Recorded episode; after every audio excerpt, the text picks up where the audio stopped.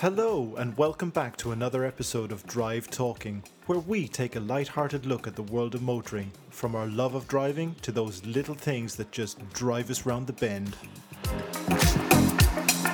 I'm Thomas Kilroy, and joining on the show today is our automotive engineer Aditya, together with our very own car mechanic, the super talented Zara.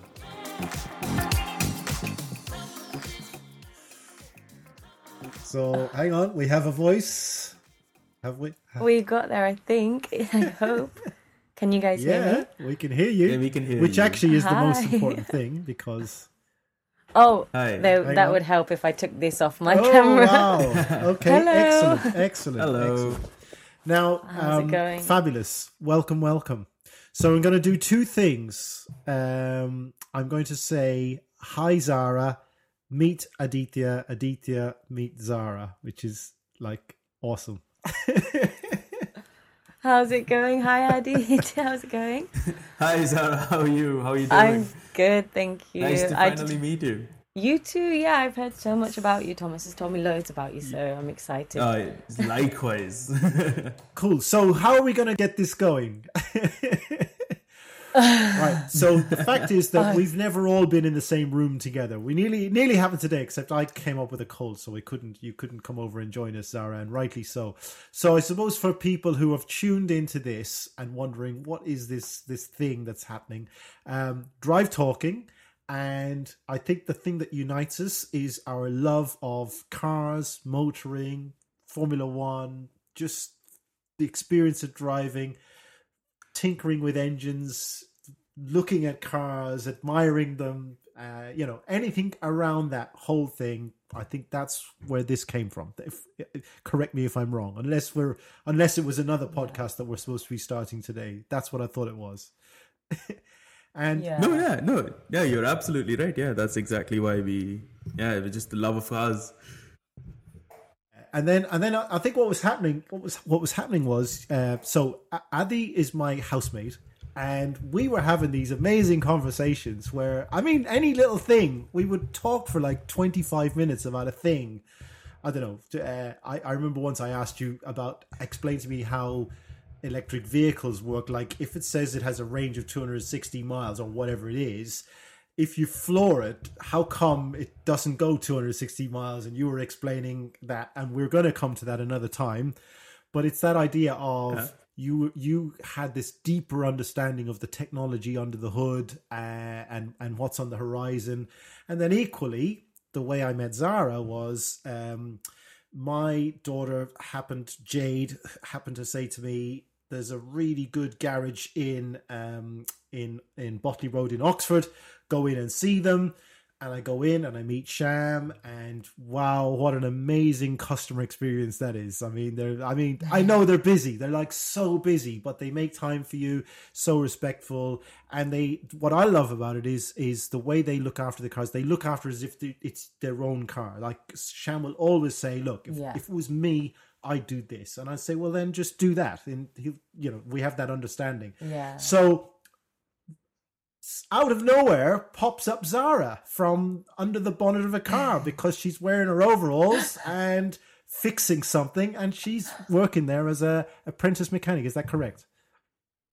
Yes. So- yes. So I yeah think- so that's yeah, how i met zara so that's how we got together today so now i need to know from zara what in your what was going on in your head that brought you to standing in a freezing cold garage surrounded by all these guys and just you know let's face it it's the worst thing for a manicure ever is getting uh, unless unless Swarfega is good for getting that from under your fingernails tell me your journey of what got you involved in cars and mechanics Oh well, I guess um initially I guess I always had a passion for cars. I I grew up with, you know, two older brothers and my dad and they used to watch all the programs, Top Gear, Fifth Gear, Wheeler Dealers and so I guess I took a strong passion towards it and in school I'd do drawings of cars and never did I imagine I'd ever work on a car, but that was you know, it wasn't the main ambition, but it was always something that I would have loved to have done.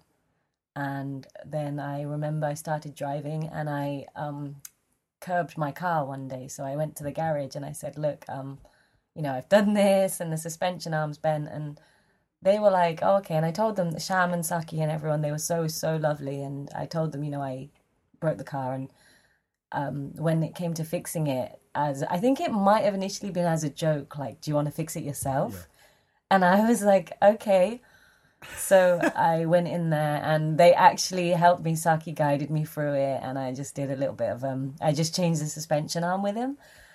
And then after that I get a text message from them and they're like, you know, do you want to come in another day? And then it was sort of to help on the phones, but they could see that my passion was with the practical side of it. So then they'd say to me, Okay, this is how you service a car, this is how you change tires and then little by little I just guess I I I've learned a lot more than I knew before right, I'd met them. Right, right, amazing. So then I'm curious, what would be your favorite thing to be told to get on with? I'm curious about that. My Like, in the, favorite yeah, is a job comes in and they say, "Oh, could you do such and such?" What would be the thing? brake, brake pads. pads. I, I, Oh Yeah, yeah, for they're, they're a lot of fun to. I love changing brake pads. I think with servicing, I like servicing, but there's a lot of. I think once you get to the pollen filter, that's my. Sometimes I'd just be like, "Ah, didn't see it. Where is it?"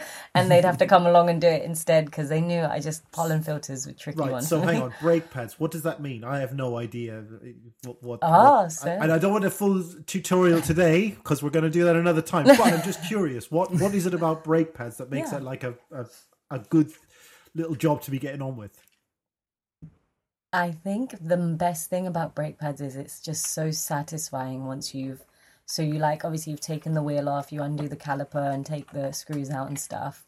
And just that like peeling the brake pad off such a rusty pad and then giving it a nice clean and you know putting on a new set of brake pads and lubing them up and making sure that for me was probably my favorite because I liked that now the customer had a car that wasn't Yeah, squeaking. yeah, yeah, yeah, yeah, yeah. So Yeah. You don't have to bleed the brakes. Yeah, before... yeah, no, Oh, no. yeah. So yeah, would someone would get in the car and uh, go on the ramp and just Oh, like yeah, I used to yeah. remember. I hated bleeding brakes. Yeah, I was really? so what does that mean? Yeah. Bleeding brakes. I'm curious.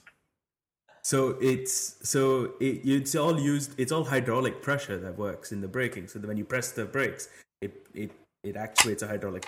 Uh, it's like a piston, and that pushes the fluid, the brake fluid, into your ca- in the calipers into your brake disc, and that's how it grabs and comes Right. off. So uh, to to open it up, you have to first remove that brake fluid because that's a pressurized system Right, right. because then if you stop pulling it off, you're just gonna have brake fluid spraying all over everywhere. It's like a pressured hose. So uh, you gotta remove that first, and then put Right. that back in. I got you. So that's brake Ah, okay, okay, okay. Wow. So, so yeah, it's a quite an intricate job in itself. But what I'm what I'm hearing is that idea of you got this old thing, knackered, broken. You t- take off, strip away, put it on, and then you got something that's pristine and clean and kind of like it's almost like really. It's like a. I suppose when you get your hair done, or you get a manicure, or you get, you know, it's like a, oh, it's just a nice kind of sense of yeah.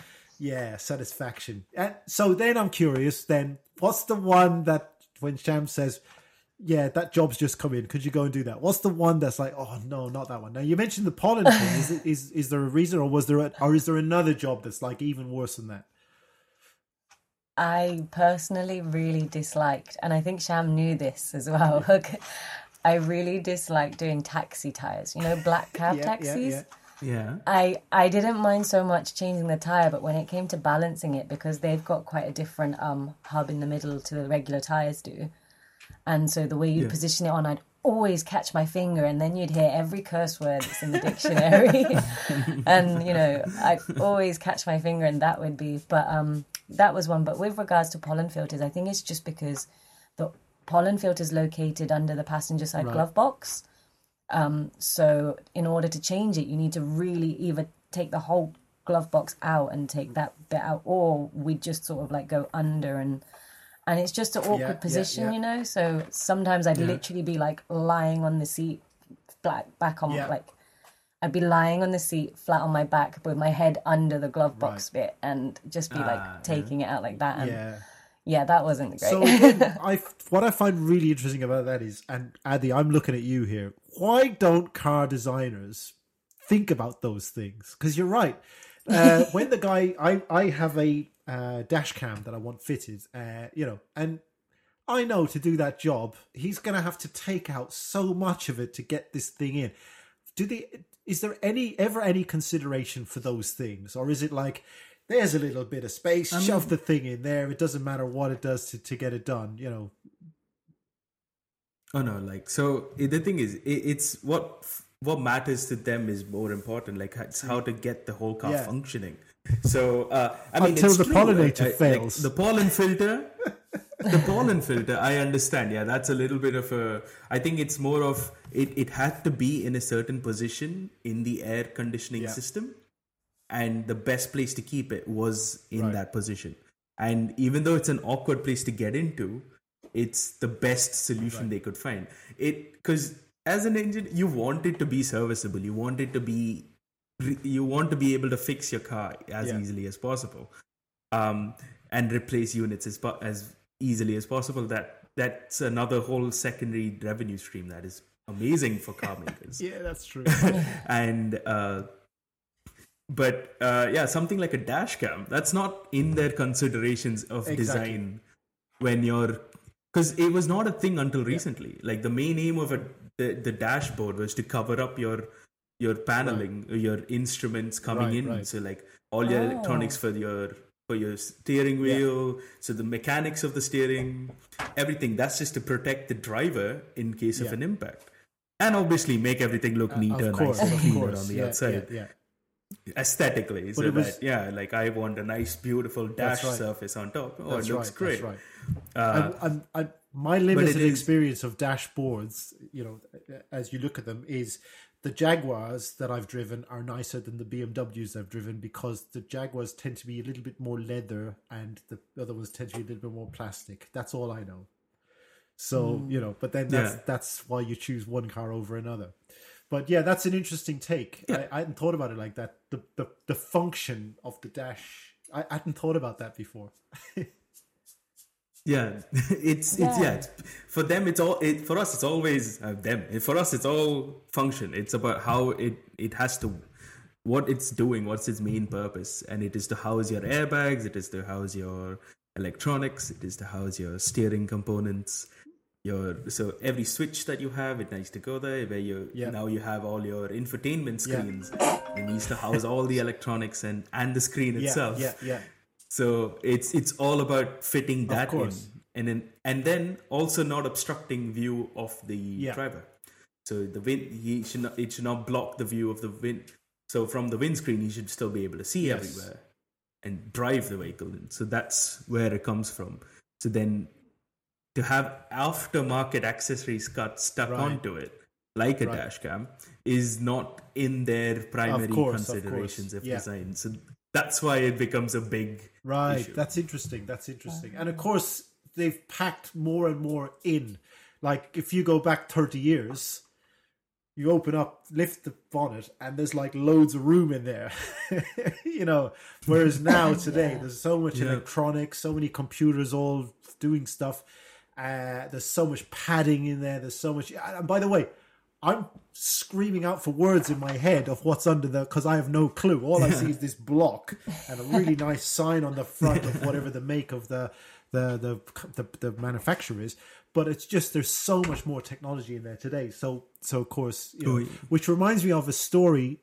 I heard this story about the iPod when they were when they were making the the first uh, prototypes of the iPod and they brought one in to uh, Steve Jobs in into his office, and it was the latest sort of version, and it was looking like you know like a packet of cigarettes, maybe a tiny bit bigger than that size of a packet of cigarettes, and and he took it in his hand and he kind of he he he was holding it and he was flipping it back and forth. Now I don't know if this story is true, but I like to think it is. But uh, this is what I heard. So he, he he's back and forth, and he said, "No, it needs to be smaller." And one of the guys, you know, exasperated, said, "We'll have to invent new levels of small to get that any smaller. Like we, it's we have to invent new technologies to make it smaller. We can't get any smaller." And apparently, where Steve Jobs was standing, behind him was a fish tank with fish in there. So he took it and he tossed it into the fish tank. And as it sank down, all these bubbles came up. He said, You see those bubbles? Yeah, make it smaller. because if there's bubbles in there, there's air, which is room to make it smaller. Oh, you know. So anyway, I thought, yeah, he's right. there's always That's there's always clever, room in there for something else. And of course, this these days there's Yeah. more and more. Which then begs the question: Will there ever be a day? Will there ever be a day when dash cams come built in? I assume so. I would assume that they would become more sort of um, a requirement than a sort of you know something that people want purely because of the you know the basis that everyone that's driving and there's more and more cars on the road each Yeah. year and I think that will slowly slowly be a necessity. I feel I don't know just That's call an it interesting intuition. point. I haven't thought about that as you're speaking, but I want to hear Addy's point. What do you think? Do you think that dash cams Yeah. would ever be part of built in? Uh, yeah, yeah, it definitely so. It it it there's definite gain to having yeah, one, yeah, yeah. And it's always helps to ha- it's it's it's so safe to have one. It just helps with insurance claims, and you, So- it's it's perfect yeah, that's proof. yeah, yeah, no, no, So it's, it's a good definitely point they can the do it. question then I, I'm so two things. One is I asked my insurers if I get a dash cam fitted, would I get any kind of a discount on my thing, and they said no, and I, I, which I found very surprising. You'd imagine that it would improve your your you know what I don't want to say credit rating, but your your reduce your risk, you know. But but they said they they don't see it as a as a big difference in in how you drive. And I kind of agree with Go on. them because it, it's not reducing your risk of getting crashed into, or it's the risk. It's reducing your risk of not getting your Right, claim. right, right, right. yeah. Yeah. So it's only that once you get hit, you you have the evidence to say, "Oh, this is what happened," and it collaborates Right. your story, so they can't take away your claim. Okay, so actually, they would rather have the ambiguity of being able to fight fight it in court, and and then it and then it's like, well, it could have been like this, or it could have been like this. It's a shame we don't have any dash Yeah. cam footage. Yeah. yeah. So then the Exactly. second point I had on that notion was the philosophical question of, let's just say you're standing in a, I don't know, it doesn't matter. P- pick a pick a garage, uh, a brand of your choice. You're standing there. There's two identical models, identical. Doesn't matter. BMW 420D just popped into my head. There's two of them there, but one comes with built-in dash cam, one doesn't. Would you buy it? And and the reason why I'm now questioning in my own mind would I or not is then you have this question of privacy of oh now i have this tool that's hmm. recording everywhere i go do i want that in my car so now that's a different which i hadn't thought of before as i asked the question so if you had the two would you buy the one with the dash cam knowing that a dash cam is 700 pounds the proper properly good one you know the the well the one i have is close to that because it's got the the rear camera the front camera and 4K footage and you know all the rest of it. So if you want that level of spec, then you're going to spend that kind of money. But if that was built in, so you're going to get that as part for the same price, would you buy it? I'm not so sure. What do you think? I I don't know. If, I will let you go. Addy, I want to Yeah. know what you say first. uh, yeah, I think I would do it. I would take it. Uh, and because yeah, like yeah, the camera might be on. Hopefully, like they give us options to switch off yeah, your of camera course. yeah. when Yeah. you want it. Uh, so, but the thing is, the the the idea of it is that it stays on whatsoever. Even if you bought an aftermarket one and you kept it on, you Of would course. leave it on. It's not. There's no time you would switch it off unless you had parked it in your garage and you think it's safe. But it could also be used as an anti-theft system. Yeah. So it's like, oh, should I Yeah, leave it on yeah. or not? So then th- that's where you get that play. Uh, and the second thing is, anyway, our phones are listening in on us. We have all these devices that basically are, you have given that consent. So why not have something that would potentially save you thousands of Yeah, pounds that's of expenditure that's on your actually that's a really good way of thinking about it as well. Again, I hadn't thought about that. You know, you're you're you're right. I do not drive my car without plugging in my phone. I, I even to Tesco's four minutes drive in with a phone, and I sometimes press the button just to kind of tell me is it quicker to go this way or this way, even though it's only four minutes around the corner. Yeah. But I live right next to Bicester Village, so believe me, if you don't, if you go the wrong way outside Bicester Village, you can be there for an hour. But uh, yeah, that's Very interesting. true. So you were going to say something, Zara. What what were your thoughts?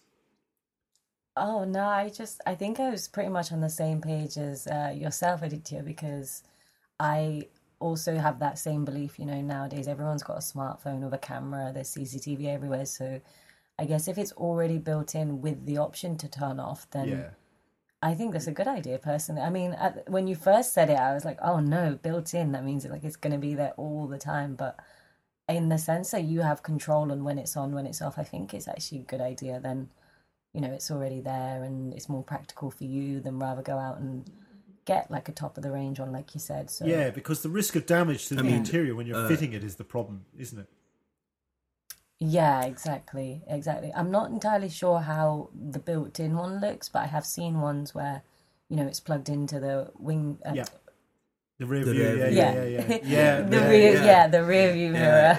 Yeah, Sorry. Well, I, I, I have one, so I'm I'm look I'm I'm going to ask the chap who's going to fit it for me if I can just film a little bit because uh, you know, mind you, when I go down there, I'm horrified. It's like a scene from. Um, is it uh, Return of the Jedi? You know when they when they end up in the in the belly of the the the, the, the, the huge thing where they're torn apart when they're breaking apart all of the electrics or all of the all the robots are broken apart. Was it? Uh, yeah, it was. It was in Return of the Jedi, and they and they and they they, they, Yeah. they end up where he ends up being pulled apart. Uh, C three PO, and yeah, yeah, yeah. Oh, yes, well, yes, when yeah. when I go down, all these beautiful cars, but he's got them all pulled out. To your point about the dashboard, and all the wires are all hanging out, like the guts of the car are all hanging out, like like there, and he's just sitting there. And I'm thinking, what if he forgets how to put it back together again? You know, like what if he, you know, suddenly got Yeah. banged on the head and then forgets.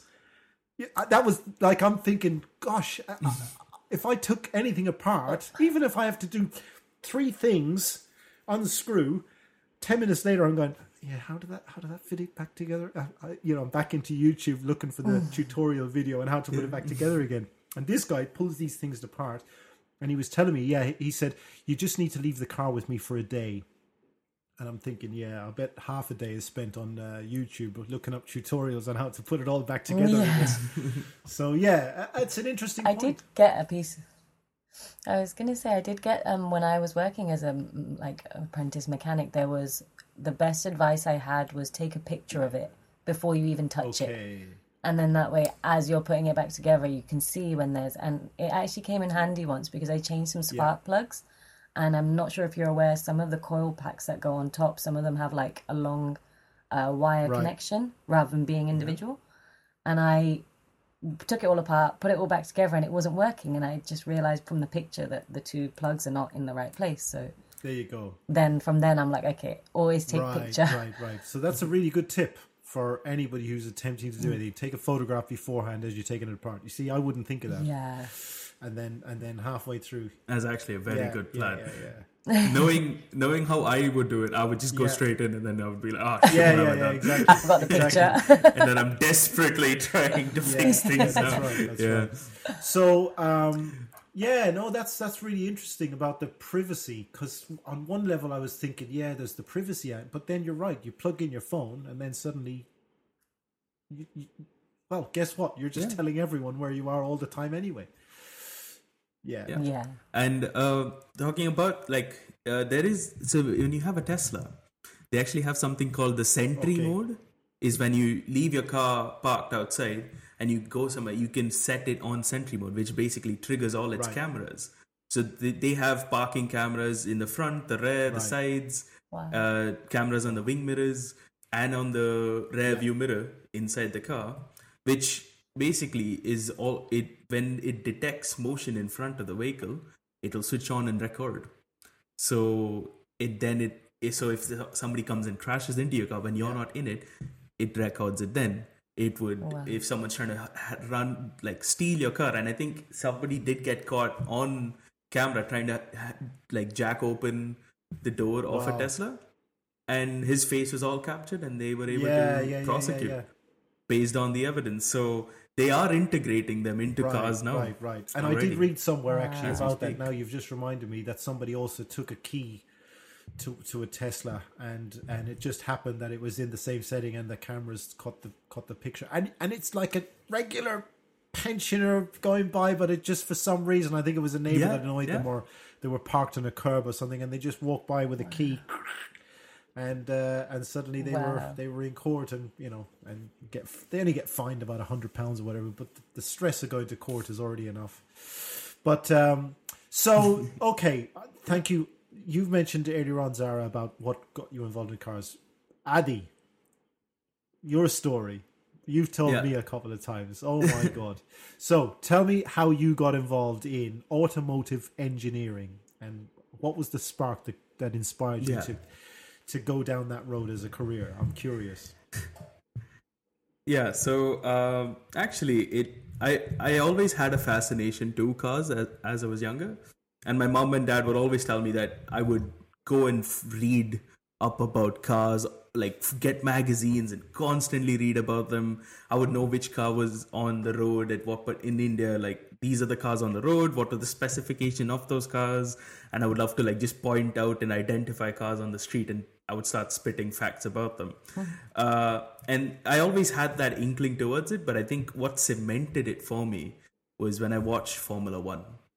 And this is when uh, this was back in 2008. My dad uh, was he, he was a fan. He was a Ferrari fan, but admittedly did not watch much of Formula One. Uh, but he was a huge Michael Schumacher fan, and he loved the idea of Ferrari winning. And in 2008, it, this was the Brazilian Grand Prix.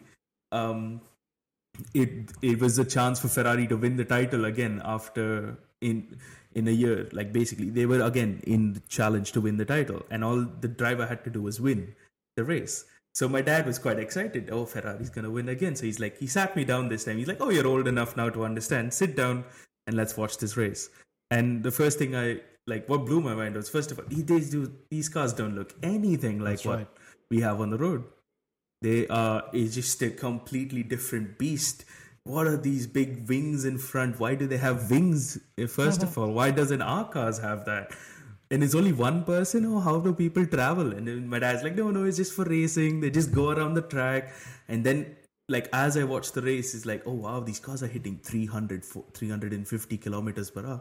They're absolutely flying on the road and it, they're turning at 90 de- like a 90 degree turn at 100 kilometers an hour. It was just mind blowing and from there my like passion for it just kept in, like increasing. And i would keep learning and keep reading about all of this and keep reading about especially cars back then. And then slowly i would i got into formula 1 on my own and je- kept following Formula One until it became an addiction. And it's basically everything I uh, I love Formula One and I love motorsport, and uh, that just fueled my uh, will and to go into this Yeah. field. So I did automotive engineering in my undergrad in India. And I uh, joined a Formula student team, which basically builds a single seater electric race car. So we built a race car. built and raced uh, uh, our own race car. And and uh, and self-funded so- and self-funded. That's the important bit.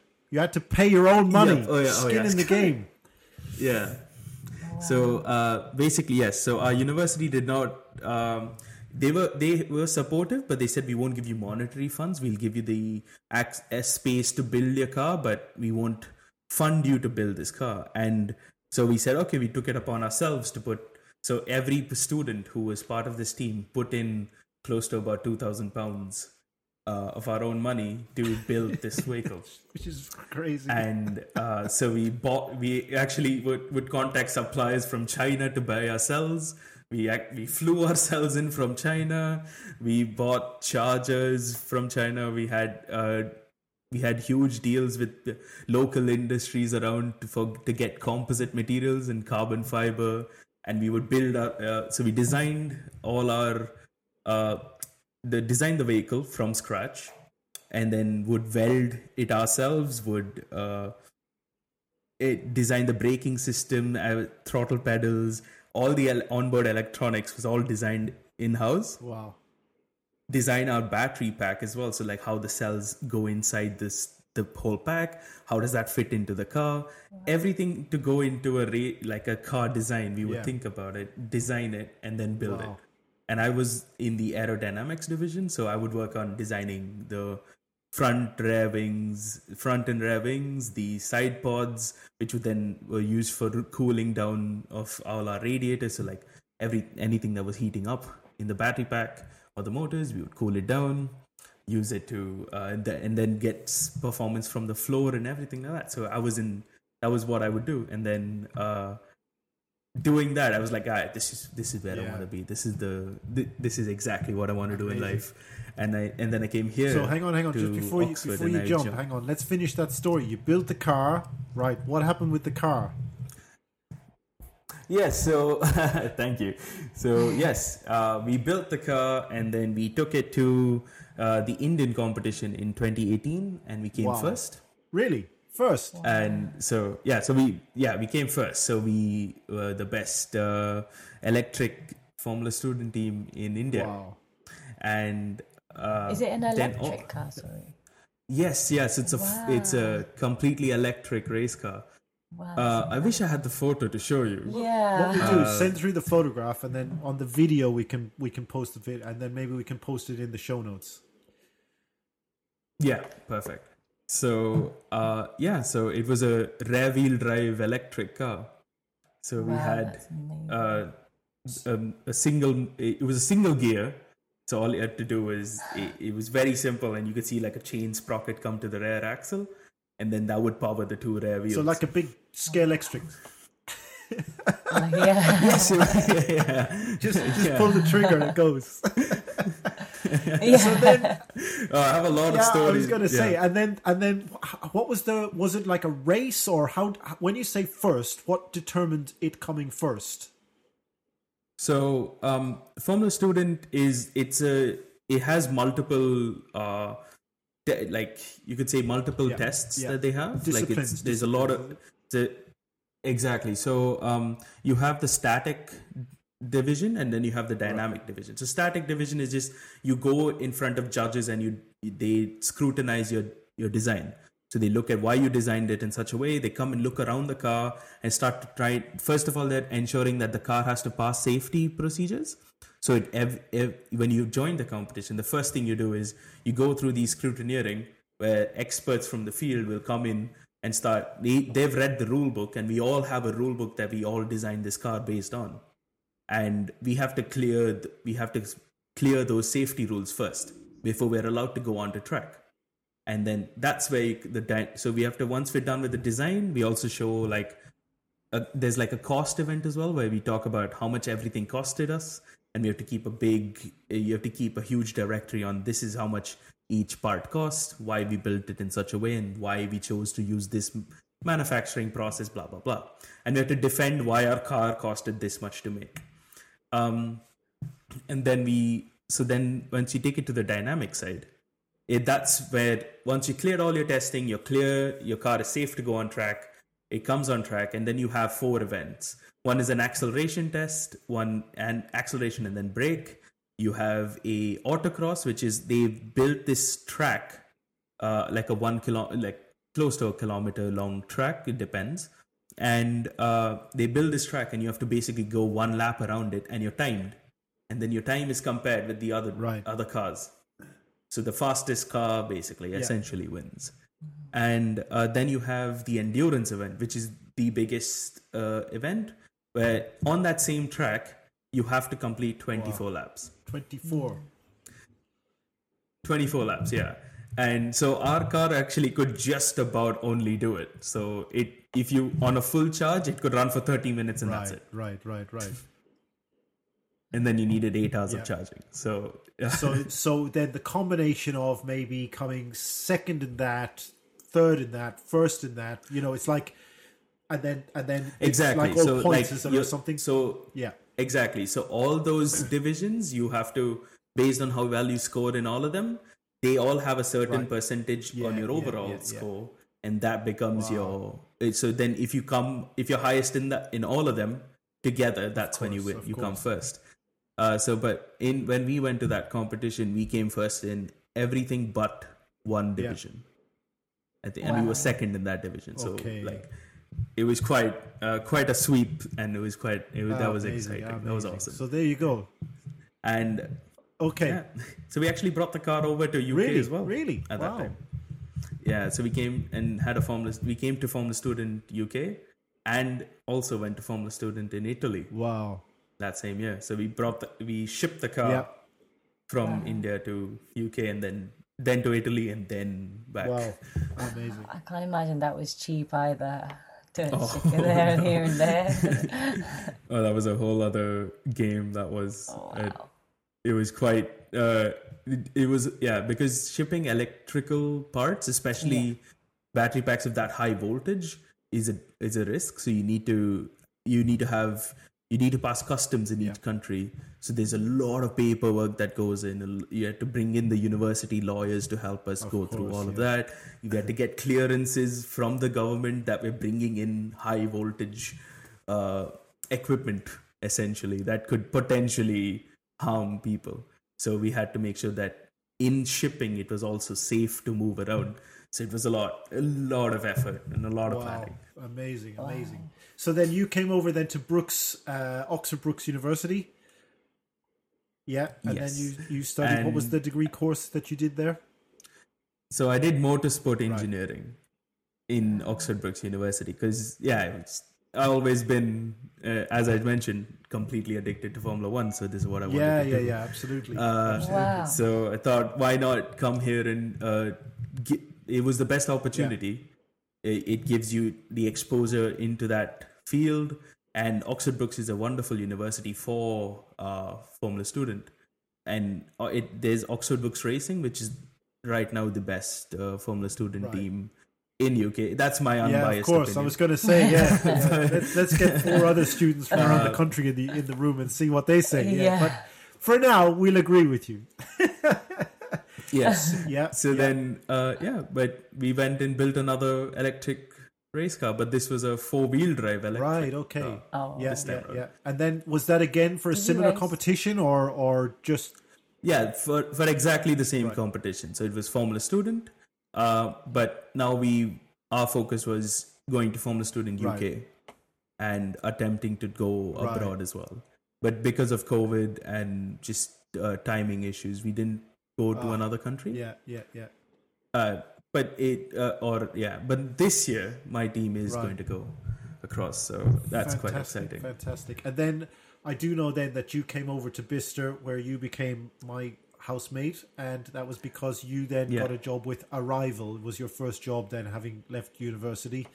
And unfortunately Arrival Yes. have departed. I think is the right phrase. Um, if you Yeah, can say that, yeah, with nice yeah, wordplay. yeah, yeah. And, Uh, and, you know, we won't. yes, maybe another time we'll go into that. But uh, unfortunately, you were one of the casualties of their cash flow problems, and you were one among the first group of people who were then being to- being made aware that your role was at risk. Yes. Yeah. and you've you're now looking and hunting. You know, fingers crossed that the next role comes up. By the way, Zara, I'm going to tell you now. We're not we're not going to spill any beans or say anything out of school, but there's one or two Formula One teams in the mix to get Adi's expertise. So let's see. Fingers crossed. Fingers crossed. All right. So um, Right. I don't hopefully, hopefully. um, if I've mentioned or if you've mentioned to Adi that um, I'm also in the motorsport industry with regards to sort of the social here media we side go. and You the marketing see, for you see. This is this is So- what. we- Wow, really? Come on, No, tell us yeah. more about this. no. I want to know now. I'm curious. Come on. Well, I actually um so about a year ago now I met this um really really we're really good friends now um so his name's Sean and he started racing in the UK for the Formula Ford series and um as we met I was like oh you know I've never been to a race before. And um so then I went along to like Silverstone and a couple of other racetracks and I got I like stepped into this world that I always saw on Yeah. TV, you know, and you just it's just so surreal when you're actually there at the racetrack. And I guess like one thing led to another and I really enjoyed it and I always wanted to sort of go. And then eventually um, I started working for this gentleman and uh, you know I sort of do the social media and the marketing and the and then when you go to these places and it's just something else because having worked on cars i don't know like sometimes i'm behind the scenes with the team and they're getting ready to go out, and I'm like, so what does Yeah, this yeah, do? so yeah. why are the shock absorbers positioned like this? you know, and uh, and yeah, it's re- and some of them look at me like, Uh, like, did she read this from a book? exactly, exactly. so then yeah and then now yeah it's been a real great experience so now this year um he'll be doing gb3 and so i'm really excited to see what this year So, holds I, hopefully just tell be me a little lot bit more about what does that mean, GB3? What's the what? How does that Oh. work? I don't know.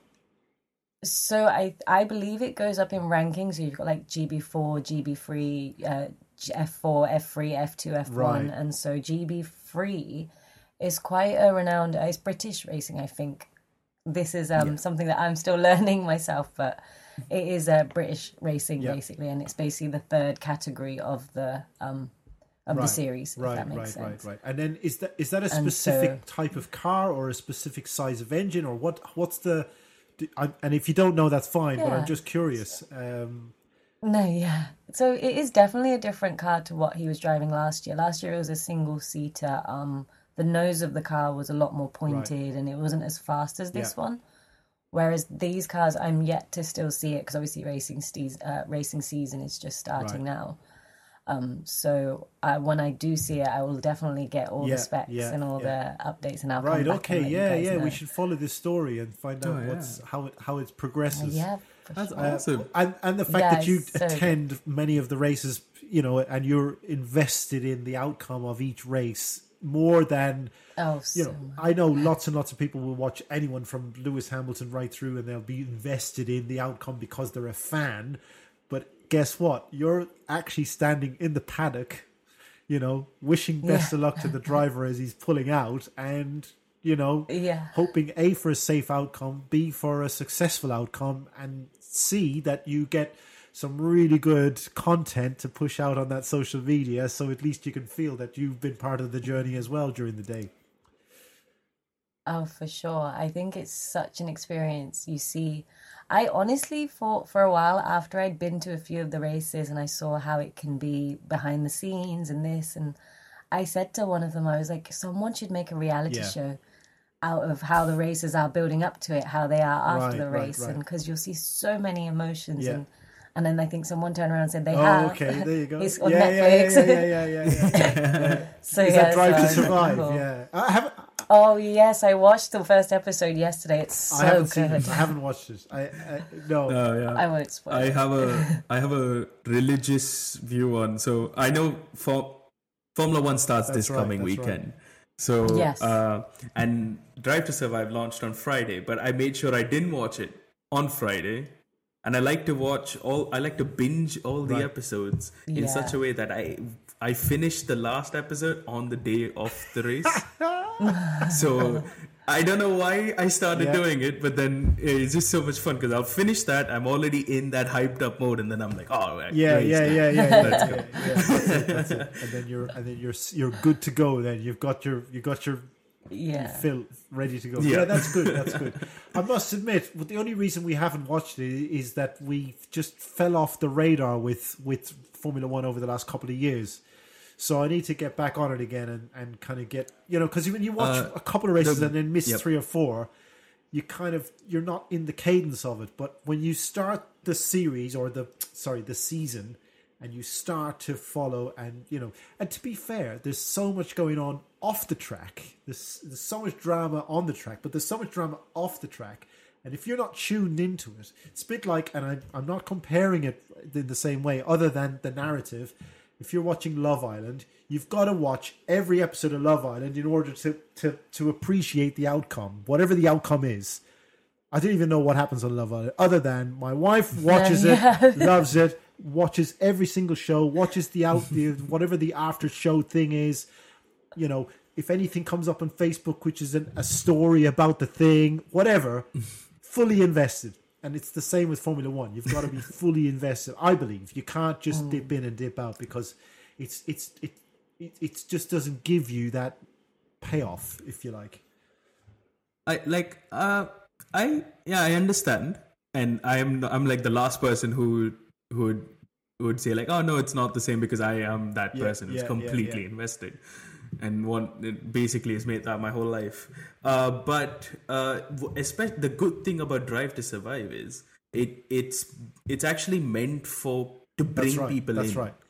and uh, so the way it does it is it drive to survive is not actually or just about or it's not about the cars it's not about the engineering of these cars it's Yeah. about story and it's about the drivers and the the the, the mentality it takes to be on track and obviously it's about what happens during Right. that season and and but they recap it in a very nice and way that you so you're you're always invested in the eyes of like oh this is this is what's happening to the yeah, driver Yeah, yeah, yeah, yeah. and uh, so it's so it's actually a very good way to get if if you wanted to That's start right. To get back into following Formula One. Drive to Survive is a wonderful yeah, way yeah, to yeah. do No, it. I fully Yeah. agree with you, and I've Yeah. I've read that, and I've also heard that it has improved uh, ratings, especially in America, viewing ratings in America. People have started to get really involved in Formula One now, and it's be- and it is finally becoming more of a global sport because of it. And the other thing is, it's become so successful for Formula One that now they've just launched the golf version. I don't know the name of the new Netflix series that's literally just been launched. Just, just the, if, it'll, if you open Netflix, Yeah. it'll be the front, the top uh, recommendation And they launched a tennis and version the tennis as well. version as well. Yeah, yeah, yeah. Because Yeah. th- it, it, it's proven to be so successful for those those sports. So I will say it, it the latest, the biggest uh, right now. Formula One is an extremely thriving sport, and that's ma- majorly because of Drive Yeah, to Survive. yeah. Um, Yeah.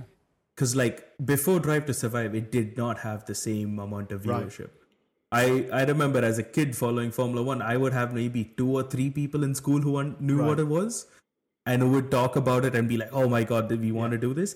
I'm sure it was different Yeah, yeah, here. yeah, of course. In yeah. this Well, you had country, I'm people sure it like might have been Mansell different. and all these kind of uh, iconic names. Exactly. And You know, yeah, yeah throughout the years and motors like it was ma- it's massive here like motorsport has always been a huge part of british right, culture right, right, Yeah. right. Uh, yeah, yeah, yeah. and but in in india it's not that that that big and it was not that big so i would have maximum two to three people but now almost everybody back home Yeah. as well talks about Force India ha- have a big play in that as well? Surely, surely. Force India, yes, but that was like 2011, 12. That helped a lot, especially That's for what I mean, Indian yeah, for- viewership. But it was still quite Right. low. I, I even during the during all that Force India when Force India was in was uh, the team running. Um, that was when I was in school and very uh, passionately Yeah. following motorsport. I would not have too many people to discuss right, it with right, right.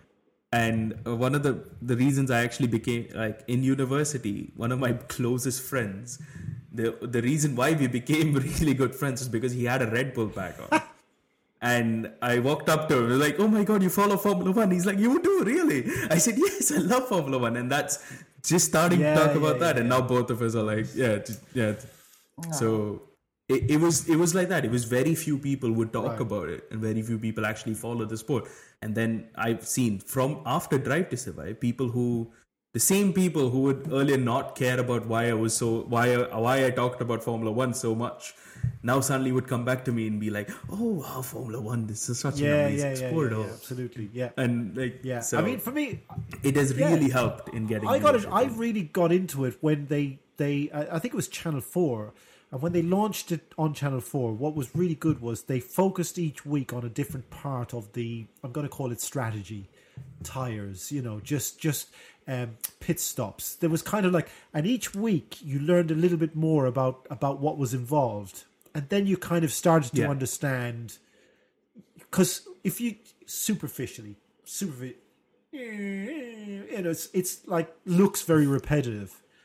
But when you start to understand that the tires can fall off a cliff, or that that that you know that there's Yeah. such a uh, a choke point at the exit of the of the uh, pit stop, or any of those little. Once you understand those things, then you get this drama that just builds and builds and builds and builds. You know, through the through the through the race. So yeah, I, I, I must admit I do love Formula One. Absolutely, you know, as as well as the glamour and everything else, it is an amazing sport.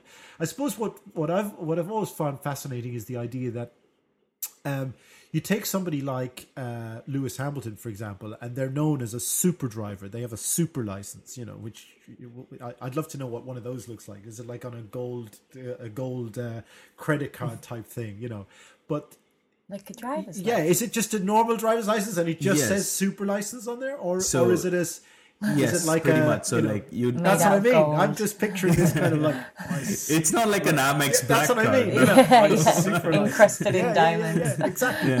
and uh, so, but what struck me was I was I was reading an interview. Uh, so this journalist was meeting with um, Lewis Hamilton, and he picked them up. I think they were in somewhere in south of France, and he picked them up in a in a little electric car, like a little electric Renault that he was driving, and he was actually saying how stressed he gets on the normal roads. You know, he's like.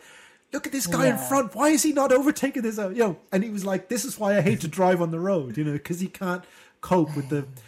It's the indecision. He said is the thing that drives him crazy. It's the it's the little indecision moments that you know, and we know that if you're driving in London, you're you're assertive. I'm going to use the word assertive, not aggressive. Assertive. Yeah. You need to be assertive. You need to take that that space if there's a space. Whereas you Yeah. you Yep. go for a drive down to Cirencester and you know people will just let you out. They'll just they'll just slow down and let you come forward. Whereas in London they'll blow their horn and whatever. Now there's a guy Lewis Hamilton, two hundred kilometers an hour, you know, looking for the gap. And then there's Lewis Hamilton in the little Renault going, I'm freaking, you know, how is it he can freak out over the little 20 mile an hour thing? And yet the 200 kilometers an hour thing, he just totally in his moment of zen. You know, it's it's a weird in his element. Yeah. I do wonder I- that sometimes. Yeah. Like I do wonder like do race car drivers ever sometimes for a second forget that they're not on the track and that they're driving out and try and fit into gaps in the in motorway traffic and stuff. Like I do wonder yeah. how they switch mentality so easily. I did hear that about one race I, car. I would assume it's Sorry, quite go ahead. hard. Go ahead. yeah. No, no, no, please. No, I was going to say there was one driver, and it, I don't know if it was I don't know if it was Alain Prost or somebody, but he was known as uh, something like the king of the gap. He always he always overtook on every road, and he always found the gap. The you know to, to get in, you Yeah. know, uh, which must be a very scary experience as a passenger. But uh, you know, so I assume he'd make the gap if he didn't Exactly, see one. You'd- exactly. You'd edge Yeah, that yeah, little yeah, bit yeah, in so the person behind has no Yeah. choice. as opposed to all those boy racers on the road who think there's a gap and they think that they're uh, you know Yeah. Formula One driver and they're patently not. but, Yeah. um, because I and yeah, Senna did say uh, it was it's his famous quote that if you don't no longer go for a gap that you see, you're no longer a racing. there you go. So yeah, yeah, yeah. I yeah. think that I think they just live they just live with that Yeah. mentality. But yeah, I I, I think uh, on track, you know, you're on track with twenty other highly skilled drivers, and like let's be honest, like and p- quite arguably the best racing drivers Right. on the planet are the twenty people Yeah. on grid. Well, you, you'd like to you think are- so. So you you have that. You'd Yeah. like to think so, Yeah. and you have this element of trust Yes. that you know that if I if I can come and I can be two two like just millimeters away from Yeah. your car, I know you'll have the respect and you'll be able Yeah, to control, Yeah, yeah, yeah. and we both can go through this part. While on on the road, I I think that just gets that not knowing Yes. how the other person's going to uh, react. But I have, gets- I have a all right. So here's an interesting thing. Um, uh, Adi, you're from India, right? That that we know. And Yeah. I'm married to somebody from Nepal, and I lived eight years in Kathmandu, Nepal. So I'm quite, you know, with that part driving and the road experience in that part of the world. I'm familiar with that. I'm sure Zara, you're familiar with that part of the world. Where, where, where, where? In yeah, go on. but uh, Right. Bangladesh. Okay. So, right. No, so, uh, yeah. from that point of view, I'm just talking about now the opposite end of the spectrum. Like you just mentioned, the inches apart, 200 kilometers an hour, trust. but here's the funny thing: Yeah. when you go to the other end of the spectrum, where you you can't trust and like nobody, nothing. You can't trust. He is going to pull out in front of you. He is going to not indicate and drive out in front of you. And yet, what happens? Very few real accidents because everybody overcompensates for said maneuver that's unexpected because they expect the maneuver. So so to so what I'm trying to say is this: when I was let's say a year or two years in Kathmandu, having not been home, and then I come home and my dad would collect me from the. And by the way, I didn't learn to drive until I was uh, 37, which is another story. So so um, dad would collect me. And the next thing I remember, we'd be driving along. Let's say something like the um, um, the A5 uh, heading up towards um, uh, Northampton. So you're driving along, and you would have a car coming the other way, and then indicating to turn right. Now we know he he's stopping and he's going to wait, and you're doing your 70 miles an hour along, you know, and he's then go. But for a few seconds, because of what I've just been putting myself through in Kathmandu, I would get this kind of anxiety coming up that what if he jumps forward? Like he's not because he follows the rules of the road because we're in the UK. But my mentality was I'm so used to cars just pulling out and taxis and you know and what always used to get me was if one car pulled forward and they left a space for one to come around, then then as those cars came down, there was a space for the car to go forward. So in other words, if nobody filled that space, we wouldn't have any jam. What would happen? A taxi would jump into that space and then block. So now there's gridlock. And it was like I always couldn't get my head around what were you thinking when you drove in there? What, why did you drive into that pocket there to block the That traffic coming this way? Because always the roads very, and it's and then he sits there like you know like, you know he just does a shrug of the shoulder Yeah. like you know like it's not my fault when it's patently his fault. And then everyone is blowing their horn, and everyone is edging forward, and eventually it comes right. But here I am on the on the A five, heading up, up the road towards, let's say, Northampton as a, as an imaginary trip, and I see this car turning, and he's indicating, and I'm going, "What if he? Oh, he didn't drive." You know, it's like, and then after about a day or two days, I would then start to calm down and realize, no, actually, people do stop at the lights, or they do stop at the, you know, wherever it is, the roundabout, and they let traffic on. Whereas in Kathmandu, for Yeah. example, they just don't. I mean, they have zebra crossings. And I don't think anyone has ever walked across the zebra crossing because traffic doesn't stop. so they just painted the, the white and black lines, and then nobody has ever actually walked across it because the traffic doesn't stop. I've seen tourists try it. They've stepped mm. out and nothing stopped, so they've given up and, and, and gone down further to where there's a, a traffic light and wait for the traffic light and then cross over by the traffic light because the actual zebra crossing doesn't work as a zebra crossing. Nobody knows what it is. Anyway, it was just a, a, a mad idea Yeah. that when you have total chaos, you have no accidents.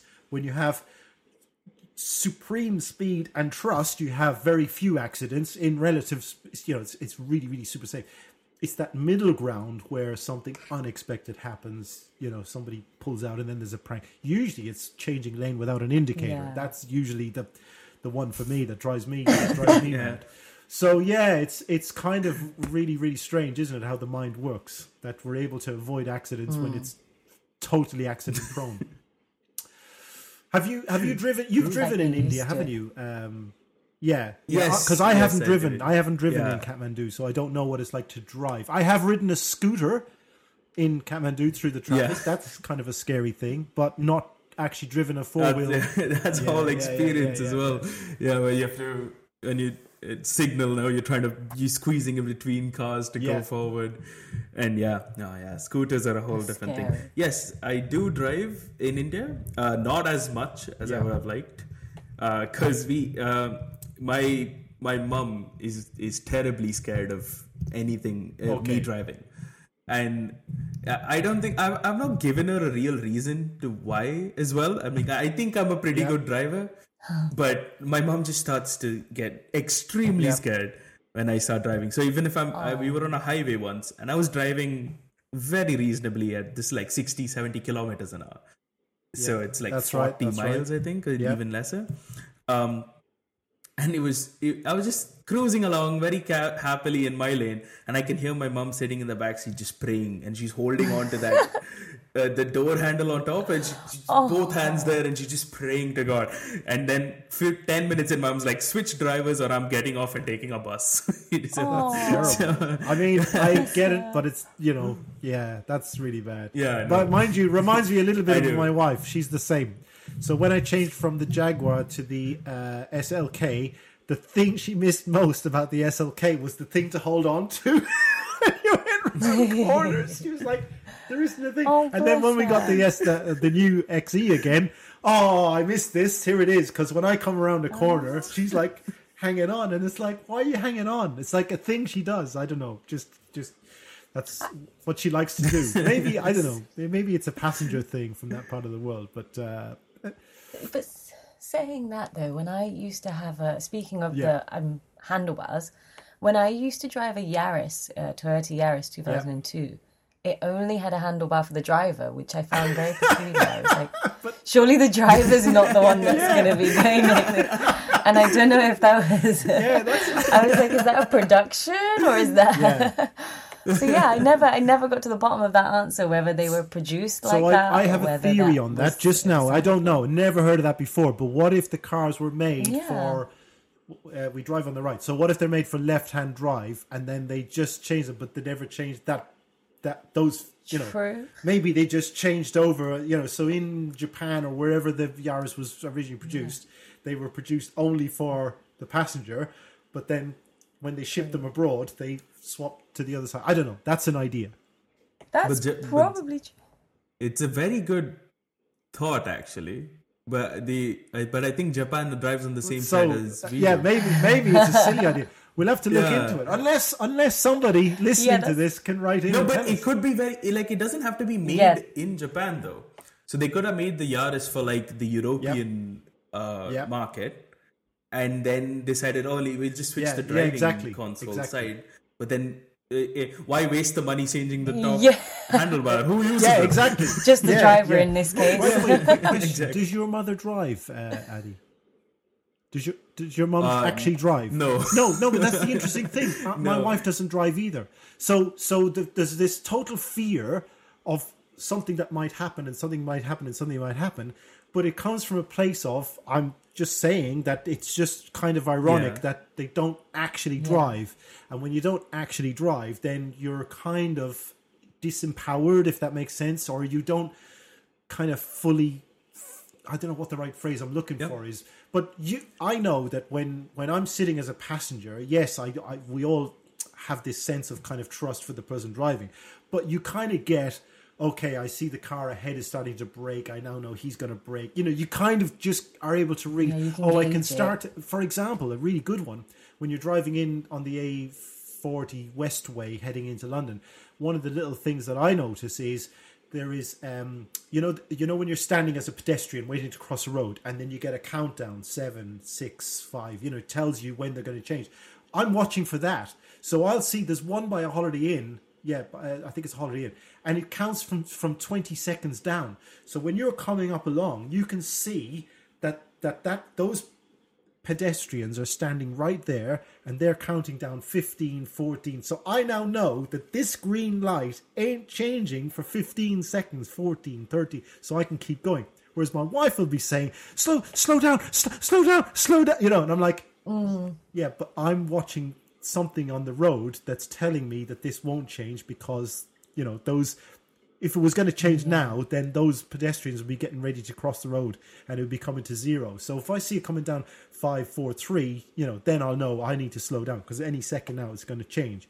So it's that kind of awareness when you're a driver, and then as a passenger, you you take that same awareness, maybe less tuned in because you're a passenger. Obviously, you're not Yeah.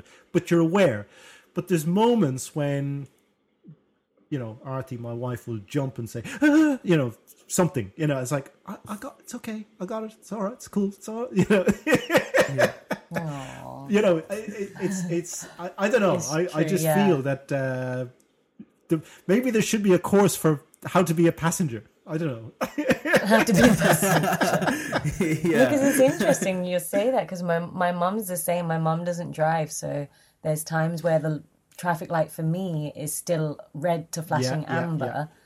and I'll just go because I can see the other ones turn red, so that means my one's just about to go green, and my mom will be like, "What There are you, you go. doing?" That's Like, what I get the same thing. I get the same thing. Or you go, you, you're coming up to it and it's changing amber, and you think, right, I, I can brake right now, and I'll end up with two feet over the line, or just sail through, and you sail Yeah. through, and you're. By the way, you've sailed through, and it was still amber, just turning red. I mean, you're still legally compliant. And my wife's like, I can't. You're you're driving like you know. Who are you, Lewis Hamilton? What are you driving like that for? You know, there's no need to be so aggressive. And I'm like, what? If you're in London, if you're driving in London and you did you stop there, you'll get cars behind you blowing the horn saying, "What are you doing?" Yeah. You know. Yeah. So so London's a completely different ballgame, Oh, isn't it? It's terrible. Actually, I must tell you that reminds me of of my my mum's uncle, uh, John Dempsey, who came to the UK when he was fourteen and made his money in the days when they were building the M25 or, uh, for example, the Heathrow Terminal 4. He was involved in the groundworks and so on and made a fortune in those huge construction works. So he was, they, they himself and his wife, and they lived in, in Hanger Lane for 40 years Oh. and just had the most amazing life seven eight holidays a year and so on but he had this huge great big mercedes so when i was about uh 14 or 15 he had this big mercedes 450 and every now and then he'd you know i'd pop in and see them and he'd say well let's go for a bite to eat. And we'd get in the car and he'd drive up to the top of the hill and he'd come down to the, to the gyratory. And the next thing is I'm laughing about it because as he said it, he said um, he'd come right down, and then as soon as the the lights would change, he would floor it, and you it would it would hit the back of your head, you know, and he'd floor it, and then he would drive right up and in and in and in, and then he'd look at me and he said, "If you stop, you're fucked." And he and he would just keep going, keep going, keep going, and he never let anyone in. That was his thing. So I'm not Yeah. quite as bad as that, but but you've got to just be assertive. You cannot cannot Okay. cede, otherwise you get walked over. But I used to cycle can I in just London. ask? Was I was just going to say, was that in Hanger Lane area? yeah, there's the, big that? gyratory. The, Oh, yeah, yeah. I don't blame him. Yeah. You, you let someone in there, you're screwed. yeah, oh, it's terrible. It's really, really bad. It's so Yeah, bad. Yeah, yeah, yeah. I find the best way to attack that one is because I have to go in and up and around because I have a parking space there just across the road. Some lovely Oh, friends of ours, and they very kindly said, anytime you want to park, uh, we have a space here.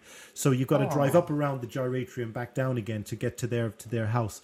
So what I find is when you drive up, if you stay on the on the very very inside lane, there's no traffic around the inside lane and then just come across at the last set of lights you, you know you so you'll get around it in one go without having to stop at all the lights because the inside lane will just go straight through one two three four and then and then you can come uh-huh. out. But i always put the car in sport mode. I've always found if you put the car in sport mode and it's not because i want to go faster but it's because then you get that pickup you get that instant kind of jump jolt you, get, get the, response, response, yeah. so when you when the uh-huh. light changes you know this car is going to be pulling in in front of you. So if you if you can jump and just get your wing mirror ahead of his, then then he's got to then keep indicating to get in behind you. So yeah, sport mode. if I've had sport mode, the most sportiest my car gets is probably Shell V Power. Other than that, I don't think I can. I don't think I can make it sportier than that. Actually, I must admit, I, I now I shouldn't tell this story because I know my wife will be listening to this and then she's going to tell me off later. But I was up, I was delivering, um, delivering. I was dropping my daughter off at uh, at a friend's house yesterday, and on the way back, it just happened that, and it's a fifty zone. So this guy came flying up and overtaking me, like you know, really letting me know he's in charge. And we both came down to a set of lights, and you know, I couldn't help it. So I just popped it into sport mode, and I thought, yeah, well, let's see, you know. And the next thing, the lights changed, and he, he like he was edging forward, so he jumped, and he he got ahead of me by you know 10, 15 feet, and I just floored, and I got to I got to fifty five. And he was still trying to get up to 20 and 30, you know. And eventually I just locked it on 55, not to break the rules. And then he Yeah. sailed by me again doing 65 or 70 in a 50 zone. And I thought, well, if the only time you can beat me is by breaking the speed limit, then it's not. You know, I, I did all I needed to do to show him that you know why why are you bothering? You know, but I wasn't I w- wasn't going to be racing him all the way up to the next set of lights because that's just in the end. It's not worth getting caught. It's just not worth No. the hassle. Just not worth it. But uh, but yeah, I had to I had to just let him know that uh, that you know, let's let's try it on and and even for five fleeting seconds, yeah, I showed him Yeah. as I stayed within the speed limit. You know. yeah. That's fair. Oh, that must be so so, so then on that note then Adi doesn't drive uh, here in the UK. You haven't you haven't got the the I haven't got my Yes. license Yeah, yet. yeah. No, so I'm a. The plan is to get one. So I'll, I'll take the uh, provisional license, and uh, and then I'll have to do the test Right. For yeah, the yeah yeah yeah full proper license. Yeah, which is going to be fun. So I think I was thinking of taking a like a like a crash course if they do Yeah. some, just like five because. It, obviously, coming from India, we drive a lot Yeah. differently. that's right that's right that's And, right uh, so just just to get used to the the rules and regulations here, it just it would just be a smart thing to do. Yeah. And I think like I remember, I was the, the we don't have roundabouts in India. That's not a thing. It's always intersections. So coming here and trying to understand how a roundabout works. And my friend had just bought his car at this, and he is Indian, so we both got in. And I remember we've gone onto the wrong turn, like the wrong lane, so many times. It's like that's the lane. No, no, no, no, no. This is the one. No, we. Oh, you've gone to the wrong. You've gone to the extreme left. You have to turn yeah, right. yeah, You're like, yeah. oh no. So like, but like through that, at least now I've understood how roundabouts work to Yeah, an yeah. extent. But then any complication in this roundabout, and then suddenly there's like like the one that's between Bicester and uh, Yeah. Oxford, where there's like where you have multiple sets of signals in between, and the, and the hanger lane one, I wouldn't know how to. Yeah, I wouldn't yeah, know yeah, how to yeah, drive yeah. through it properly. it's- Yeah, and the worst the worst Yeah, one is down in just gotta- Swindon, the Magic Roundabout. It's eight roundabouts. Eight. Yeah, it's yeah, A, but- it's a yeah. combination of eight roundabouts known as the the Magic Roundabout. I've been on it. It's a nightmare. God, I couldn't imagine. I know, Is I it know. like you go onto one and as you come off that one, you're immediately on the next yes, and the same and the same and the same. Yeah. It's like it's about four Oh junctions, one after the other, on all, all little mini roundabouts, and they call it the Oh. Magic Roundabout. It's it's uh, the it's it's the opposite of the Magic Roundabout. But anyway, that the one? I was name, going to say how stuck. to enhance that. But um, Yeah. so so okay, you're going to learn to drive, and then so Zara, what are you driving right now? What's your Currently, I'm driving a 2004 Vauxhall Astra, Yeah. which initially I bought with the intention to fix and sell. yeah? And I just eventually But just you haven't got round to it fixing more. it. I fixed No, it. I'm No, I fixed it very. Yeah. You just fell in love with it. no, Still no. doing the YouTube tutorials. Yes. I can't get it. I just couldn't get it fixed. it just turned out to be quite a, uh, you know, I had loads of people coming up to me at one point because I work um, multiple jobs and loads of people coming up to me, why don't you treat yourself to a nice car? Yeah. Like, get, you can afford it, you work jobs. da, da, da. I said, whether or not this car gets me from A to B Yeah, just fine. yeah, yeah, yeah, You know, yeah. I don't need a, as much as I'd love to. Currently, it's just practical that little car, and Yeah, so yeah, I just stuck with the Vauxhall Astra. Yeah, and then and then I'm the other end of the spectrum. I'm the exact other end of the spectrum where yeah, Yeah. I could have a car that gets me from A to B, but I choose to go out and get a Jaguar XE, which you guys know I cherish, cherish, cherish, cherish. Which I guess Yes. I guess that's the part of the story that we didn't kind of bring round, and maybe what we'll do is we'll we'll mention this and then wrap it up because I've just realised that we've been recording for quite some time, and I've just been Yeah. I've just been enjoying this Oh, yeah. conversation. Yeah, I know, I can't believe Yeah. it so um so I learned to drive when I was 37 and the reason for that was because uh, I was going to college in Slough and my first job was in London and I lived in London for about seven or eight years. So when you live in London and you work 15, 16 hours a day, and by the way, I, I was a guy who enjoyed a drink and just always never saw the value in having a car, owning a car. I wouldn't know where to keep it or park it, and I would never be sober enough to drive it most of the time anyway. So didn't need it. Then I lived in Bermuda for two years, so I had a little scooter there. Then I came back to London again for a little while, and then I moved to Kathmandu, and again in Kathmandu, scooter gets you around town, taxi if you need it, and again I enjoyed my drinking more than anything else. and owning a car was a very expensive endeavor, so never had it.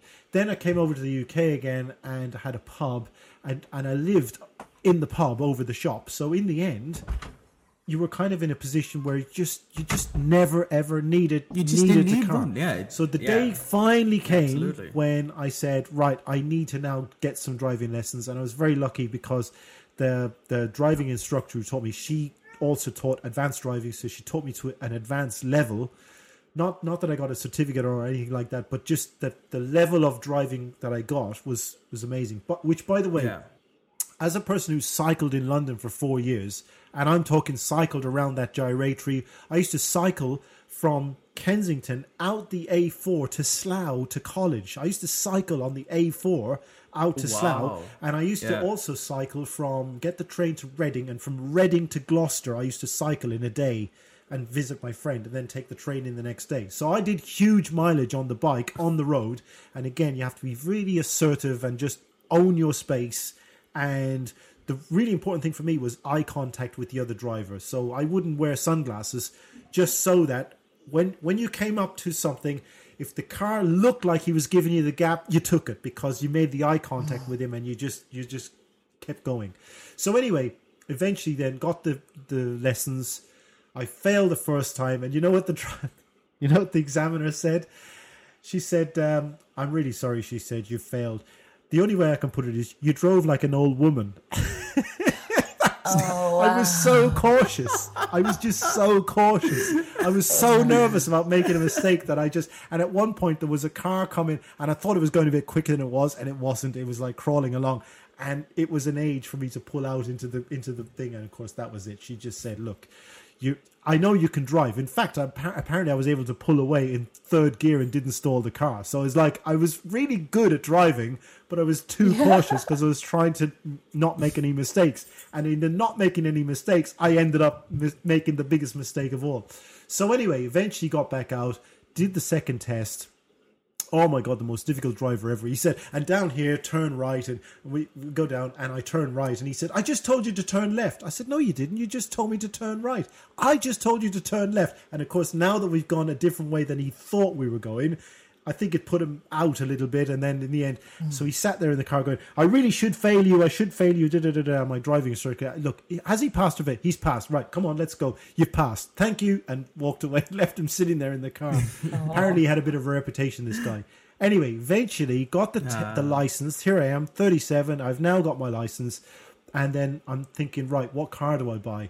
And my parents had a um, a hotel in a little village called Potton on the on the Bedford Cambridge border, and um, this hotel used to be owned by this old couple. And when when they sold the property, they asked. I think the story goes that they had a small bungalow built in the corner of the the car park where they lived. So they were in their eighties, and they had this Peugeot 306.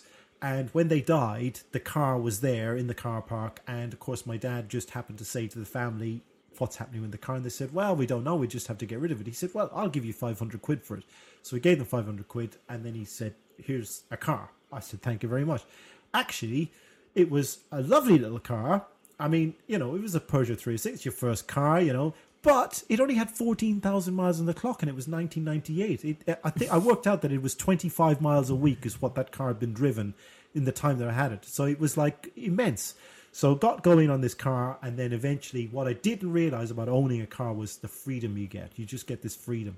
So had that and then my next car was upgraded to a Jag XE from a from a Peugeot 306 to a Jag 306. XE. So that's a story for another day because I got to tell you about what that experience was of driving that and then changing to that. But I don't want to go on now because I've just realized we've just been talking for one hour 25 minutes which is just mental so listen what do you think guys do you think this is the kind of thing we might want to come back and do again Yeah, I think this has been. I've fun. enjoyed it. I've enjoyed it. Insightful. This has been so fun. i think to be fair to anyone who has tuned into this um our intention was today just to get to know each other say hi share some experiences and thoughts but what we then want to do is kind of build out a couple of little things we'd love to get some um um questions in and opinions in from maybe some listeners or viewers if you're watching this on YouTube. The intention is to maybe put this on YouTube as well. And then what we thought was maybe some little tutorials uh, from under the hood, maybe one or two kind of explainers on how things work from the automotive design sphere. And then, you know, I'm a guy who really likes to keep a car clean, pristine, looking good, you know. So yeah, you are every time. Uh, so so That's an Yeah, yeah, I was going to say, oh my God, I've never seen. I have never seen another human spend four hours on a Saturday just polishing up the car. there you go. There you go. It was always the and cleanest like, car. and you polish it every time you get out as well. Yeah. Uh, which is just yeah. I have never heard of someone Yeah. doing that before, but that just shows how much you you care Yeah, and yeah, think yeah, for absolutely. it. Yeah, you know? fair play, Absolutely. yeah. So, so Yeah. what I'm getting at is that from the mechanical point of view, from the design and and and engineering point of view, and then from the driving experience point of view, we collectively have, you know, quite a lot of uh, expertise in one sense, curiosity in another sense, uh, you know, and enthusiasm. We we want to get to the bottom. So if somebody asks a question and we don't know, actually, I think we would enjoy finding out the answer to that and kind of just understand it ourselves and then and then share that. And then also, I thought what we would do is maybe share little things like, for example, Adi, if there was a car of the week. So maybe next time we'll, if you could think about. Tell me about a car you've just seen Sure. recently. Could be a concept car, could be something that you've seen on YouTube.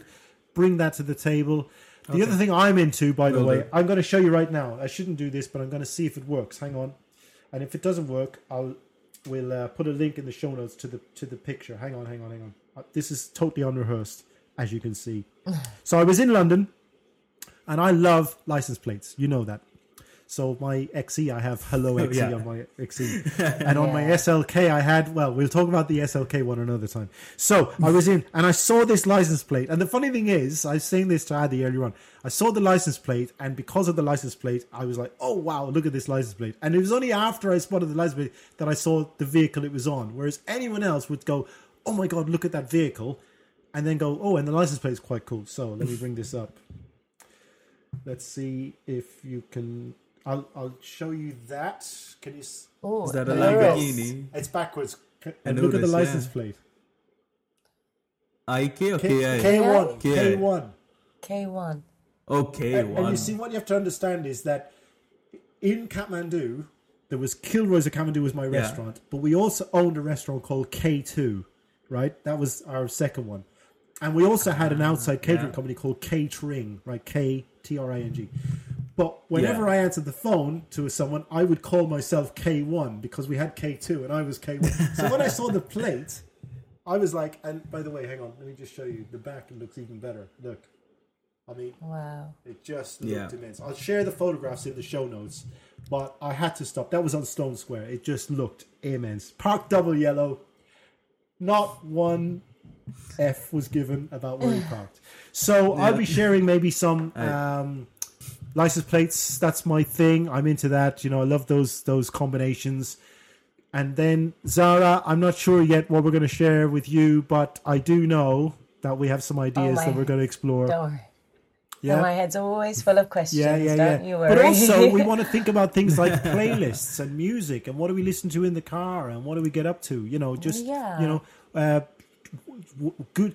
I mean, for example, journeys. Where would you go for the day? What's what's a great day trip to go on? You know, that kind of thing. So there's just all of those that world of of of enjoying the experience of driving. We're going to be looking into that over the next few weeks. But today was just about saying hi, shoot the shit, talk about cars, driving, our love of the whole thing, and then we'll figure it out as we go along.